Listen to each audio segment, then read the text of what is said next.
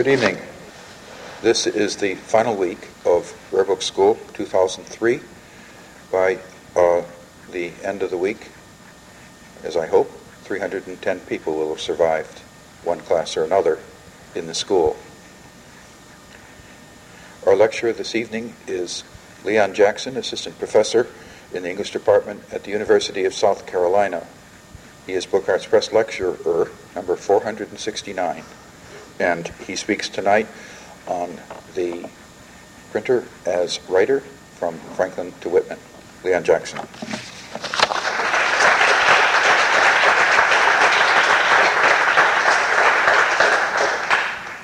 Thank you very much. When I was 11 years old, I made my first and to date only book. I hand typed it on a Manual Smith Corona typewriter. I illustrated it with felt tip pens, and bibliographically, it could be described as a folio bound with staples and scotch tape. The title, if I remember correctly, was How to Be a Prankster Practical Hints for Practical Jokers. Much information on the disposition and placement of whoopee cushions, as I recall. My mother, when she found it, was so appalled that I think to discourage me, she sent it to the local newspaper, hoping that they would trash it, but instead they invited me to uh, visit their offices and their printing shop and be interviewed, uh, which was kind of like uh, pouring gasoline on flames. But the printing uh, press, uh, the workman gave me a little piece of linotype that had my name on it. And when they asked me, son, what do you want to be when you grow up? I naturally said, I want to be a printer. Lamentably, uh, I failed, and I failed horribly by becoming an academic instead. So, my talk this evening is uh, uh, an act of uh, forgiveness, and it goes like this. In 1735, readers of the Titan Leeds Almanac were treated to a satirical verse survey of competing American almanacs and their authors that used doggerel couplets to assess each diarist's ability to compose, calculate, and rhyme. Prominent among the poet's targets the up, was the up and coming printer Benjamin Franklin, who since 1732 had been publishing and writing his Poor Richard's Almanac to great acclaim. The charge leveled against Franklin tells us much about the prescriptive relationship between authors and printers in the 18th century. But who could be so mad to think, said the poet, but who could be so mad to think a printer should appear in print and so much sense and judgment lack to write himself an almanac and should attempt to be, Jove bless us, a mongrel son of bald Parnassus? For a printer to appear in print was nothing less than madness, apparently, for in so doing, a printer was mongrelizing a putatively pure breed of authors. In authoring his own almanac, that is, Franklin the artisan printer was overstepping his social role, compromising both himself and his cultural betters.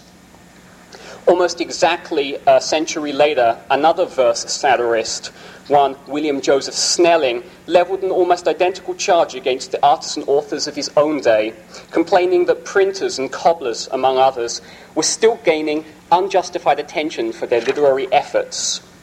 Says Snelling, does some smart cobbler to the winds disperse his ends, and like his shoe soles creak in verse? Some printer's devil throw away his stick, bit by poetic maggot to the quick? Forthwith, Sir Oracle is seen to squint at the poor public through some paltry print. And Snelling went on to offer the following witty advice Ye master tradesmen, to my words give heed. I'll give ye counsel that ye greatly need.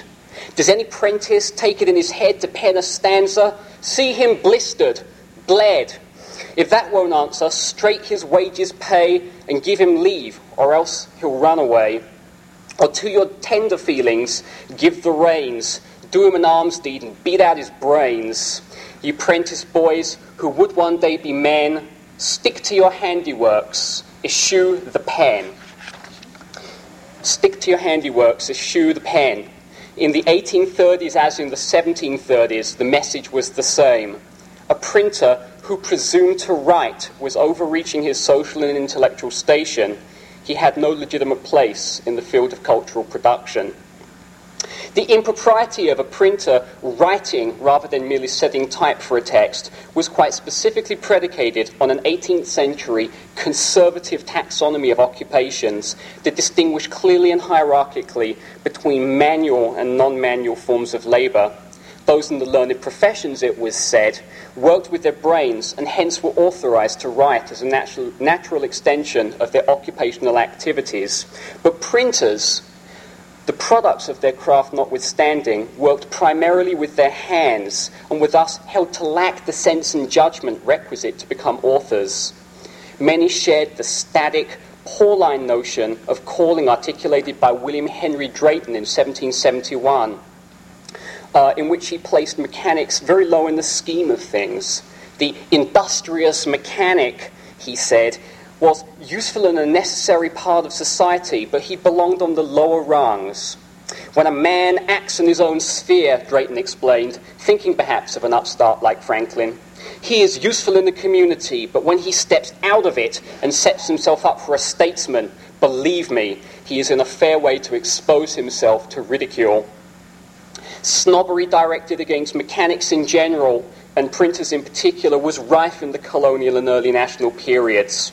Printer Thurlow Weed recalled how sharply he was rebuked in 1818 by two members of the New York State Legislature for his impudence in attempting to secure a charter for the New York Typographical Society, an organization the legislators reminded him sneeringly of journeyman mechanics Printers in other spheres of life were equally unwelcome. Society belle Harriet Otis expressed acute embarrassment on being introduced to two printers at a Washington ball in 1812. It was a most remarkable circumstance, she confided in her diary later, and left her sense of decency more than a little hurt. Even wealthy printers were by many considered to be socially inferior. The same year that Henry Drayton sought to put artisans in their place, a Harvard student was able to sneer at master printer Richard Draper, and I'm quoting here, as a mere mechanic in the art of setting and blacking types. It's kind of a nice way of summarizing everything that RBS does. Uh, and below the notice of a freshman.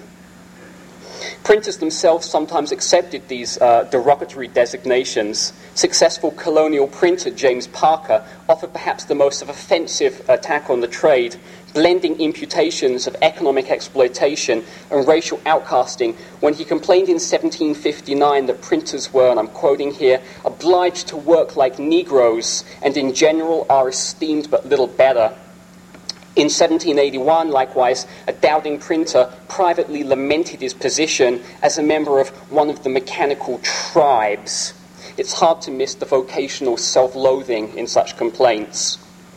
Yet, as historian uh, Stuart Blumin has pointed out, the meanings attached to the word mechanic were vigorously contested in the 18th century and while even master printers remained associated with the difficult and often dirty job of setting and blacking types, some of them parlayed respectable incomes into respectable status.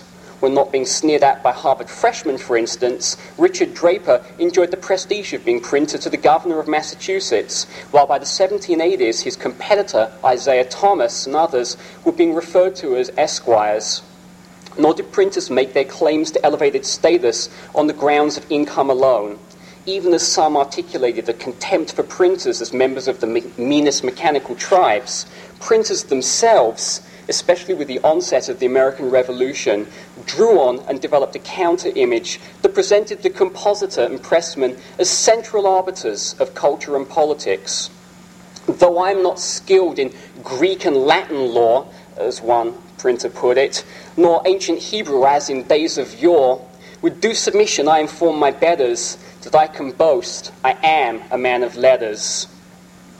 The printer as man of letters. It's an intriguing idea, if for no other reason than that it undermines the traditional and still well entrenched notion of an author printer distinction, even an author printer hostility, such as we see in the lecture poster that Terry Belanger so kindly put together for this talk Interestingly, even some non printing authors of the 19th century acknowledged the special intellectual position of printers in the Republic of Letters, claiming that as a result of their physical labours in setting type, they were more precise thinkers and writers than their non artisanal kin.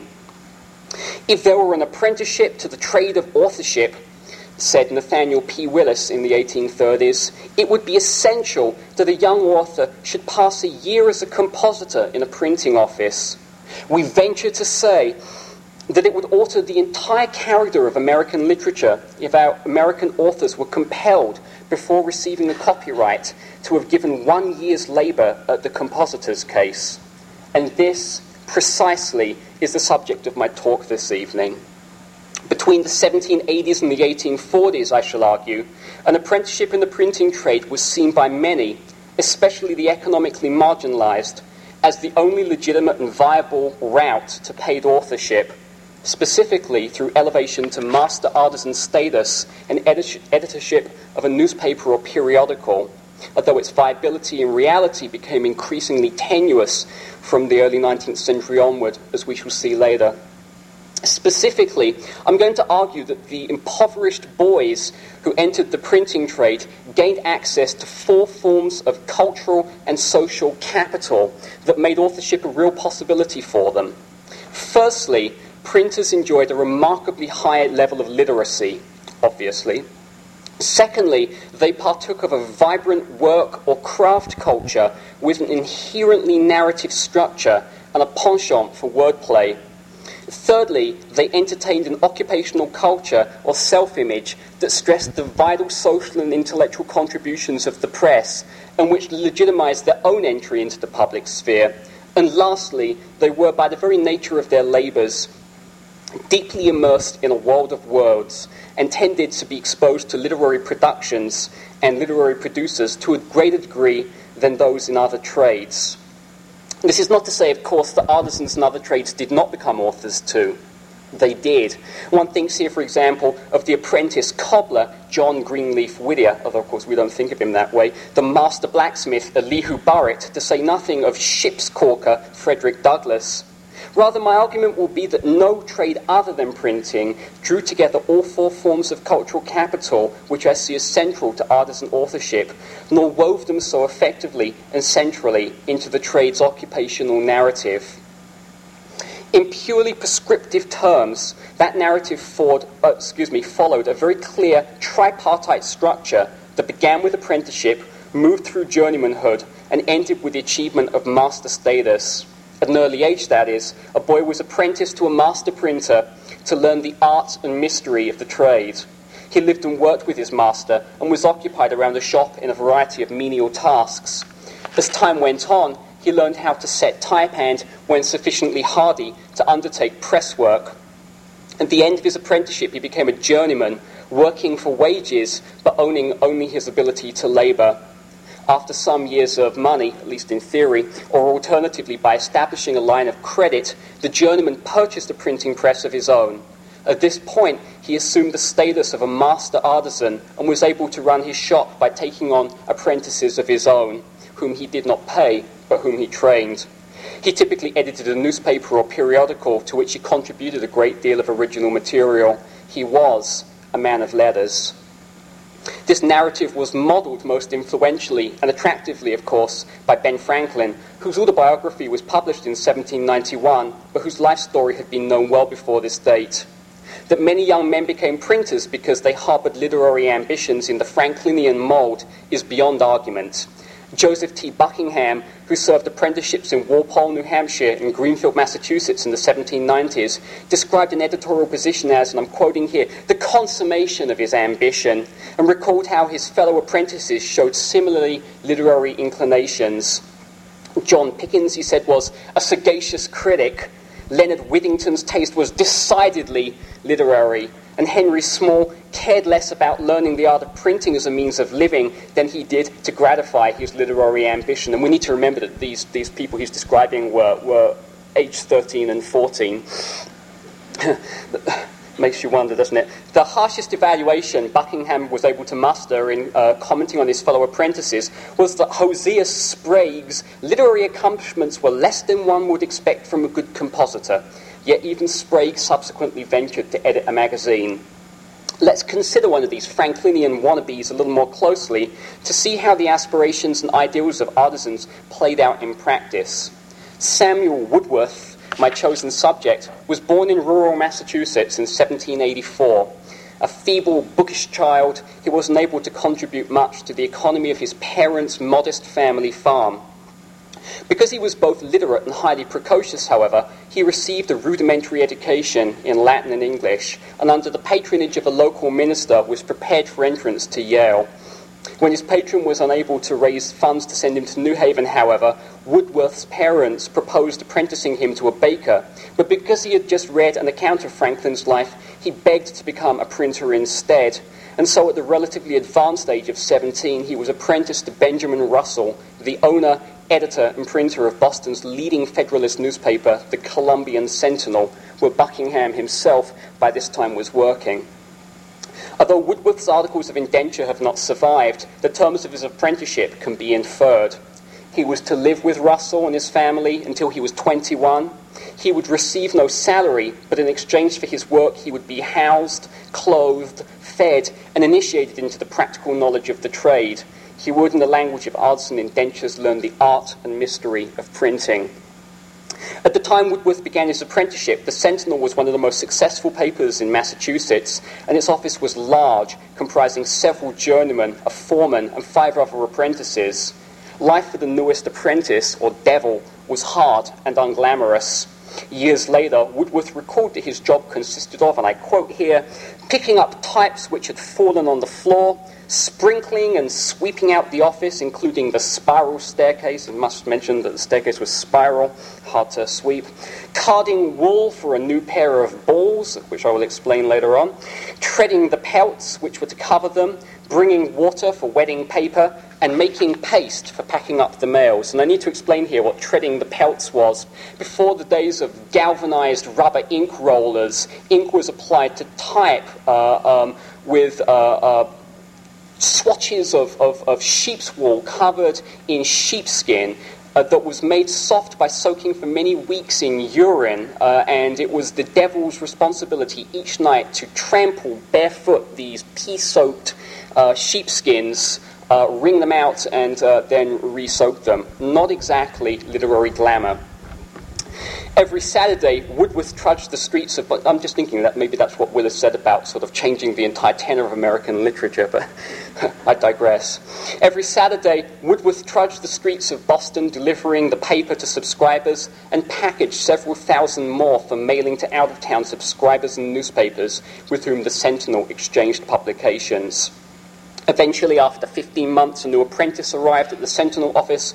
Woodworth ended what he called his diabolic duties and began to learn how to set type for the paper.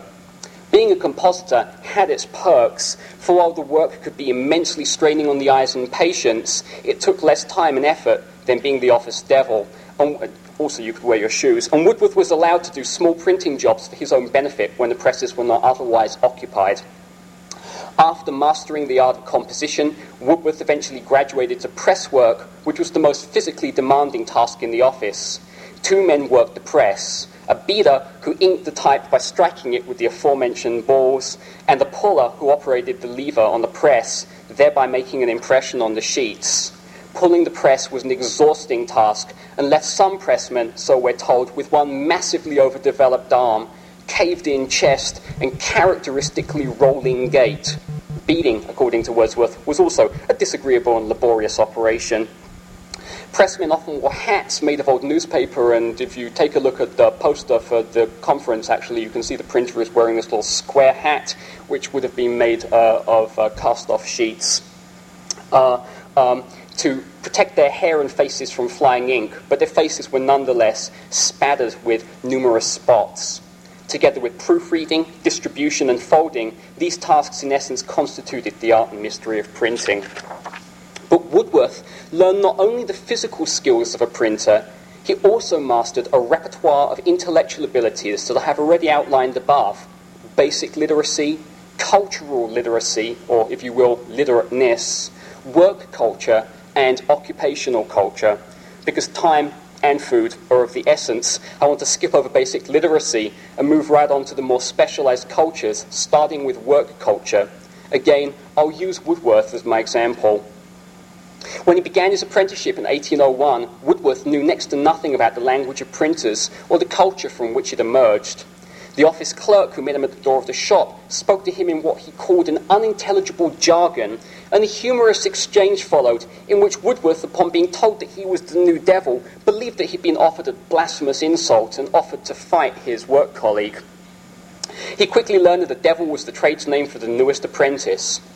The jargon with which Woodworth was confronted formed a key component in what scholars call the printing trade's work culture, a combination of rituals, discursive practices, and ideological convictions. Printers, for example, employed an extensive vocabulary of technical terms which Woodworth was to learn. Printing presses made impressions. Initial impressions, which were checked for error, were called proof. When type was scattered inadvertently, it was said to be pied or in pie, something that rarely happened if it was locked up in a chase. This also helped ensure that the text was well justified or aligned. When each letter was returned to its container or case, this is kind of like see dick print, print dick print, um, it was said to be distributed. Fonts had strikingly polysemic names like Pearl, Primer, and Bourgeois. A standard amount of a specific type of character within a font was called a, was called a sort, excuse me, leading to the phrase to be out of sorts. There was also an extensive vocabulary to describe the nature of printers' labor and its organization. The youngest and most menial apprentice we know was called the devil. The apprentice who took the sheets from the press was called the fly. Journeymen were called jours or typos. Easy work was called fat, spelt with a very hip ph, while more time consuming jobs were lean. The trade language was, one new apprentice confessed to his diary, inexplicable, and the names of the different utensils, the most singular I ever heard of. They sound strangely in my ears. Learning this language was not merely a question of imitation, however, but a process of initiation. Printer's specialized language both provided craft cohesiveness and also a sense of exclusivity, which was jealously guarded. If you could talk the talk, the chances were you could walk the walk and pull the press too. While work culture tended to emerge out of and refer back to the labor practices of the printing shop, occupational culture referred to how printers held that they and their craft should be understood by everybody else. The printer's self image may be summed up quite simply as one of immense pride, bringing together Enlightenment epistemology with its emphasis on rational and empirical analysis and Republican notions of power and its corruptions. Printers believed that the products of the press, and by extension the men who operated it, always men of course, were able to expose falsehood, deceit, and superstition which were the tools by which tyrants and demagogues held sway over the people. Such sentiments were well expressed by printer Ebenezer Mack in an oration of 1813. When we contemplate, my indulgent friends, when we contemplate the rise and progress of the art of printing, we find that it has everywhere assisted religion, civilization, and science, and being promotive, nay, essential to the existence of civil liberty, to which I can only say amen. Printing was, as printers, never tired of reminding people, the art preservative of all arts. Printers also advanced a craft hagiography which could be shared by the public at large in order to buttress its authority. They celebrated Johann Faust, whom many believed had invented printing, Gutenberg, and, above all, Benjamin Franklin, Franklin the printer, the mere mechanic, who had had the audacity not only to appear in print, but to succeed at every venture to which he turned his hand. He was, without a doubt, the American printer's secular saint, and printers never tired of singing his praises. He was, according to printer Thomas Ringwood, and I quote, the father of science, the patronizer of arts, the encourager of literature, he was the poor's universal friend and an useful companion to all who had the advantage of his acquaintance. While some members of the social elite sneered at the lowliness of mechanics then, printers responded by vaunting the example of Franklin as evidence of the trade's potential, and by suggesting that more than simply reproducing and disseminating the words of others, printers might become important men of letters themselves, both in the sphere of newspaper editorship and more editor in the spheres, uh, excuse me, in the realm of polite letters. But printers were not wholly insular in their cultural concerns. Far from it.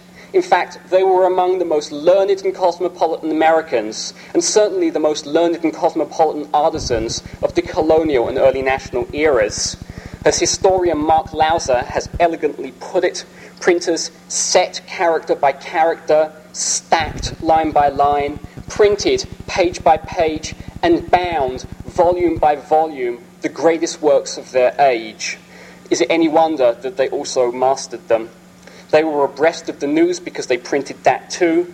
And since they had access after hours to all the books for sale in their master's stores, they could be astonishingly well read. Samuel Woodworth, for instance, not only read voraciously in the newspapers that came through his printing shop, but also began a combination commonplace book and scrapbook in which she placed, quote, all the pretty poetry and anecdotes I run across. In an age in which, as Cathy Davidson has reminded us, it cost a common day labourer two days' salary in order to buy a novel by someone like Charles Brockden Brown, money that was equivalent to a bushel of potatoes, however much, I'm assuming that's a lot, a bushel of potatoes and half a bushel of corn. I haven't bought anything in bushels for a while, so you have to excuse me. Printers' apprentices had their food and clothing paid for and had access to pretty much all the literature they could read on the house. The world that Samuel Woodworth entered as a young apprentice then was rich with opportunity.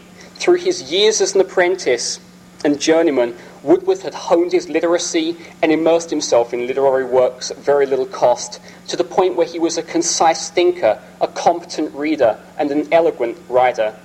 He had become initiated into the work culture of the printing office, which provided him with a rich trade language and a vital set of traditions.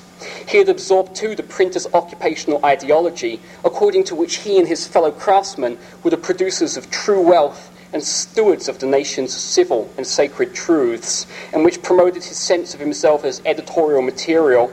And lastly, he had come to see himself as a character in an occupational narrative that told him that he would eventually himself be rewarded for his efforts with the opportunity to own a newspaper of his own and thus have a medium through which to publish his own editorial and literary writings. By the time he had completed his apprenticeship, Woodworth felt entitled to write, quite literally authorized, and write he did. So, what sort of things did printers write? As the time I've taken in outlining the various cultures absorbed by printers should suggest, what they produced grew very directly out of what they knew. From their work culture and basic working conditions, printers developed a fascination with words themselves and were typically devoted and awesome punsters. This love of language not only manifested itself in print shop banter and repartee, although it certainly did, but somewhat more formally in the giving of toasts. Toasting was widespread in, uh, um, excuse me, I've lost my spot here. Toasting was widespread in both English and American tavern cultures, but as Peter Thompson has observed, it was socially marked where commoners were simply inclined to drink one's health, and I have to do this dry because we're not allowed to bring fluids uh, into the rotunda, but where commoners were simply inclined to drink one's health with a cheers, mate, or all right. Uh, those who aspired to gentility made toasting an occasion to show verbal skill and eloquence, wit, whimsy, and improvised puns. Although printers lacked the gentility of these genteel boozers, they shared a desire to show off their linguistic aptitude along with their drinking prowess. A few examples will suffice dry again, I regret to say. So, the members of the Franklin Typographical Society, may those who are hourly giving the world tokens of good works and daily adding proofs of correct manner be justified by the great composer at that period when he shall make up his last form of jewels. Cheers. And, and everyone's meant to sort of be whistling through their, through their fingers all of the puns. The union, a form well locked up, may it never be thrown into pie. And one more. The executive of the United States, may those characters that compose it faithfully fulfill their offices and our Constitution stand proof against the squabbles of party, to which I say once more and, and forever after a hearty amen. The cup goes away now. That's the first of two political elements to the talk, brief ones. I've had to emphasize the words containing the puns, but when such toasts were published, as they often were, compositors almost without exception italicized the trade puns to illustrate, as one editor put it, that these words were technical.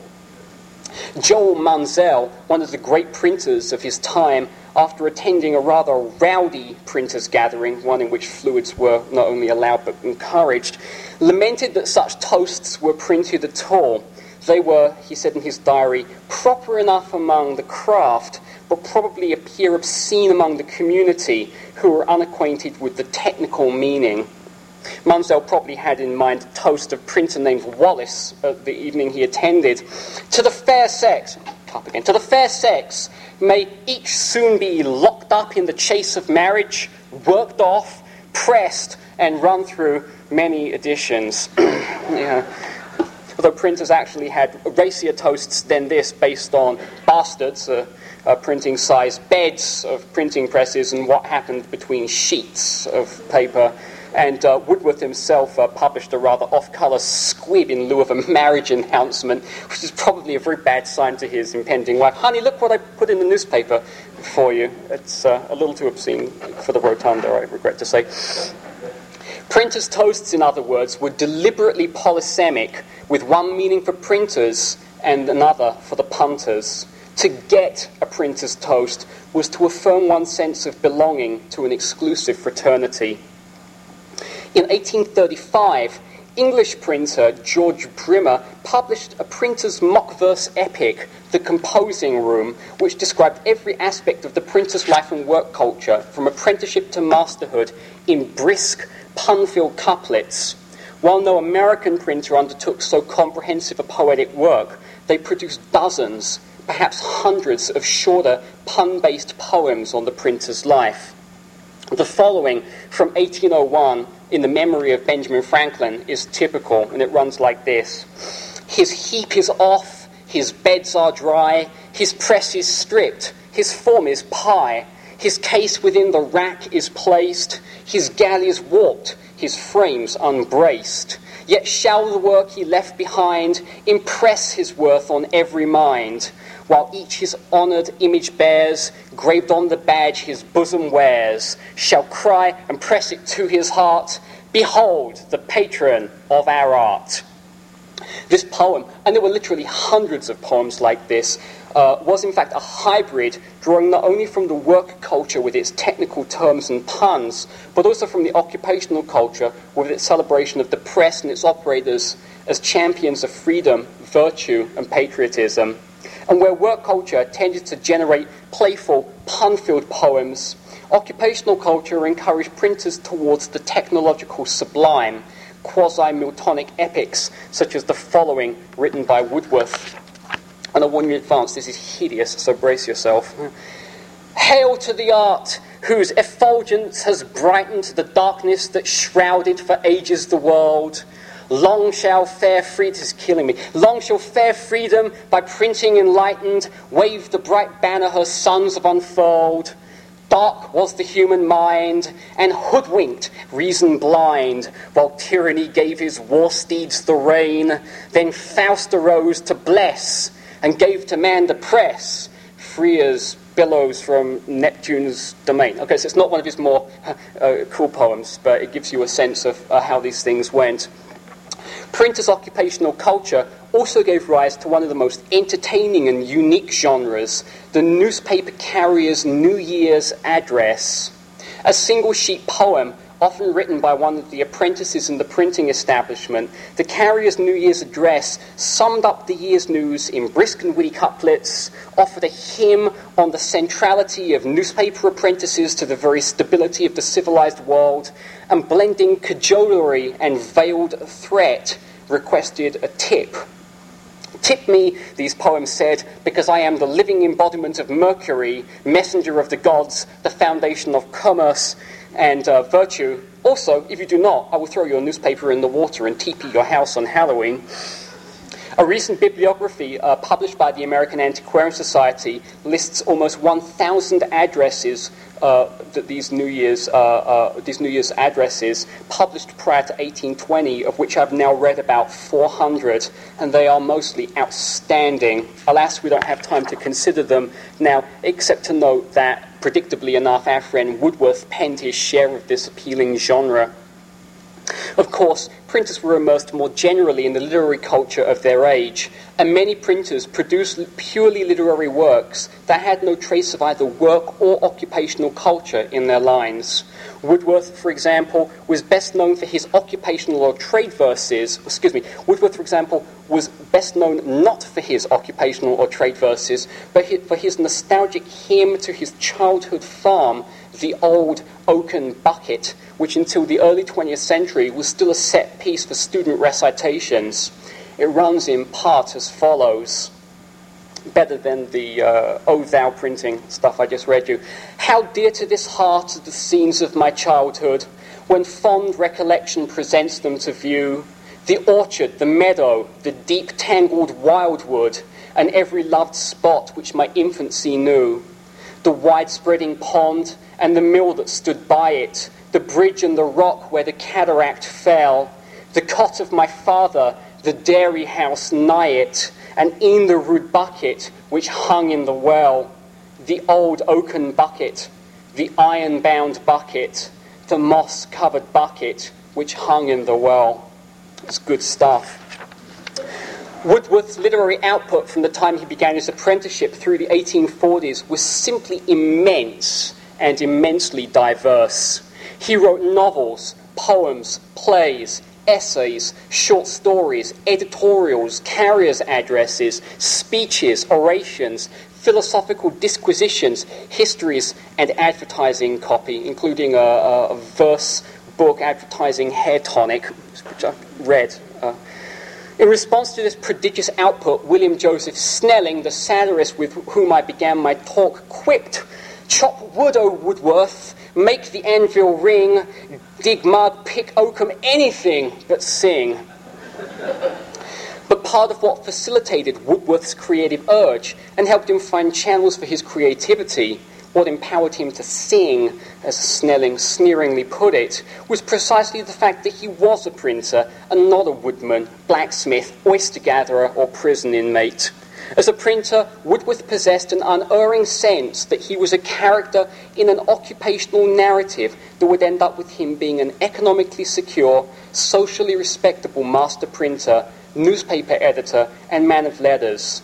And things seemed to go relatively well for Woodworth in that respect. In 1806, he turned 21 and his apprenticeship expired. He'd mastered the art of printing and was now free to work for any printer for a salary. He was, in other words, a journeyman so called because most men who completed their apprenticeship tended to journey from job to job in search of the highest wages they could muster.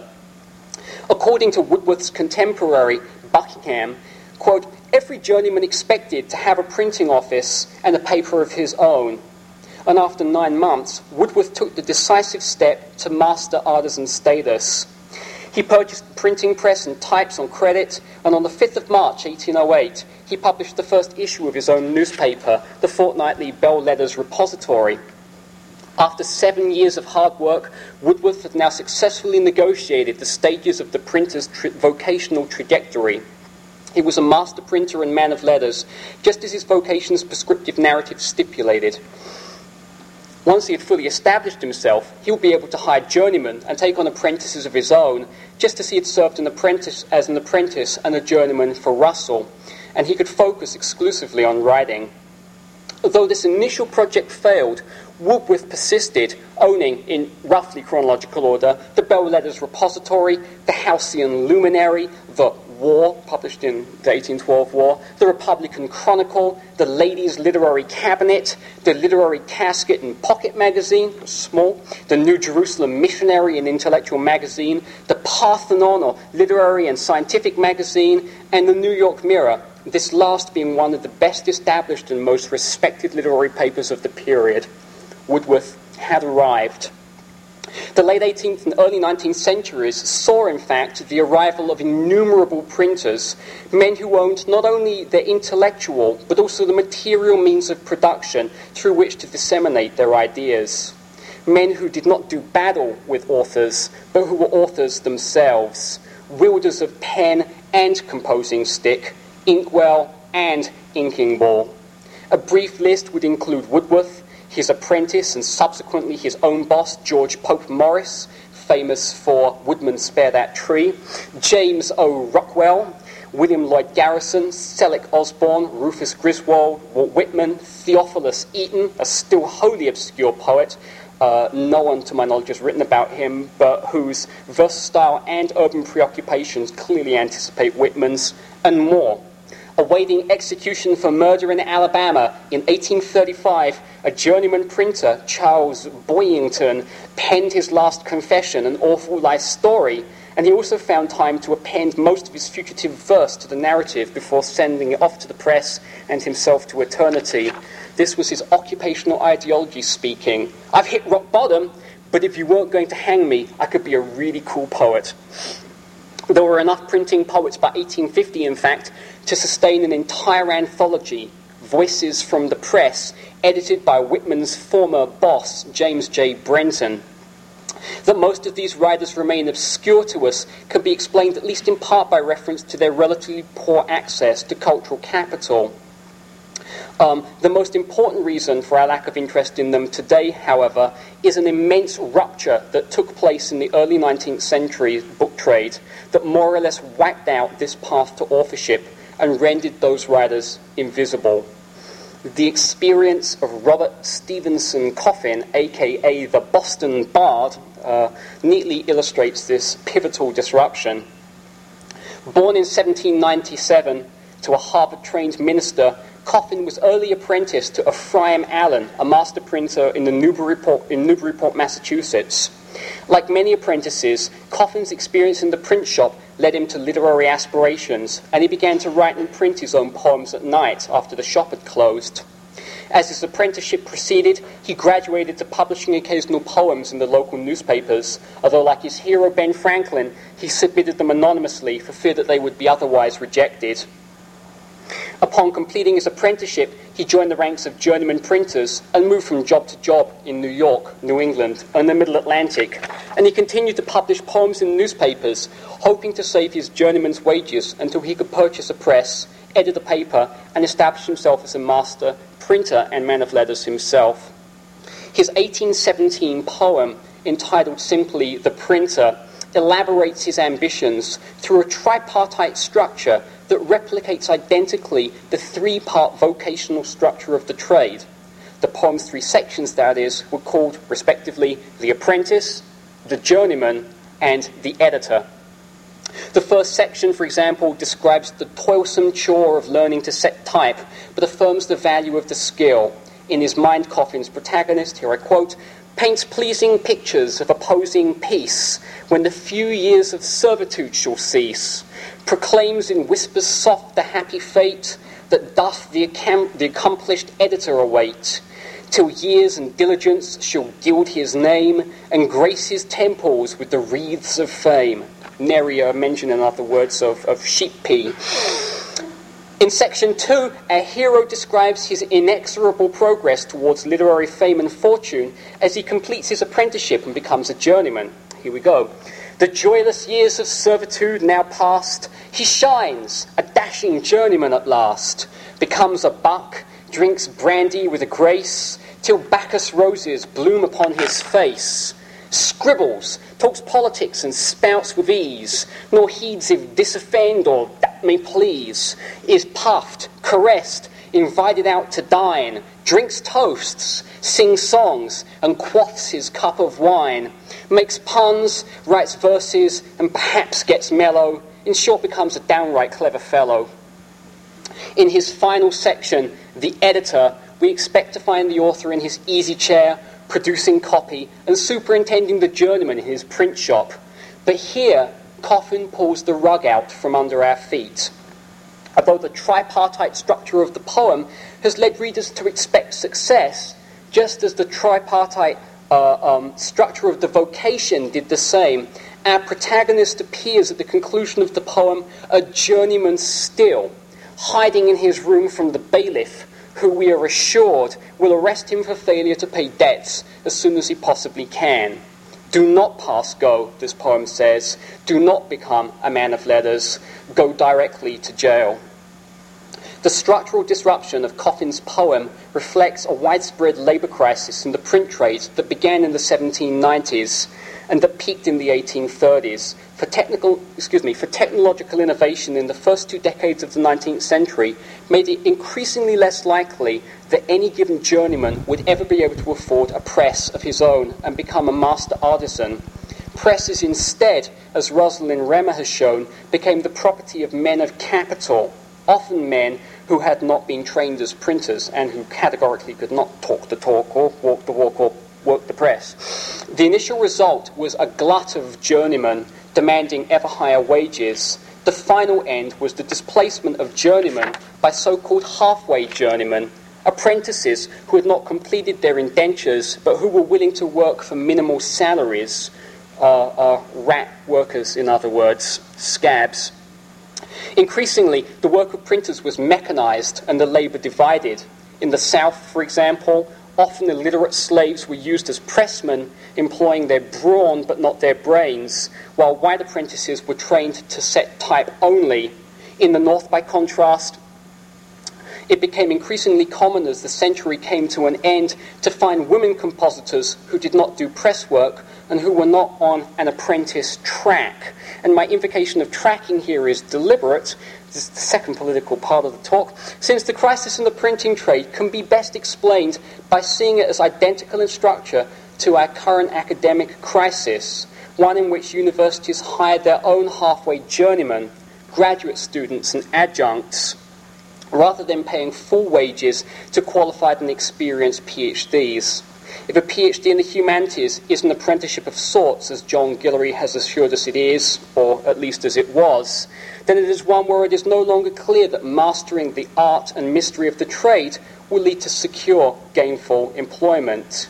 Many of us are still halfway journeymen, and that concludes the second political portion of the talk. um, Meanwhile, back in the 19th century, as developmental structure of the printing trade collapsed and the artisan journeyman became increasingly proletarianized, the occupational and literary ambitions of printers equally became uh, uh, uh, obsolete. It was harder to even imagine oneself as a serious author. Robert Coffin, as his poem predicted, never did establish himself as a professionalized man of letters.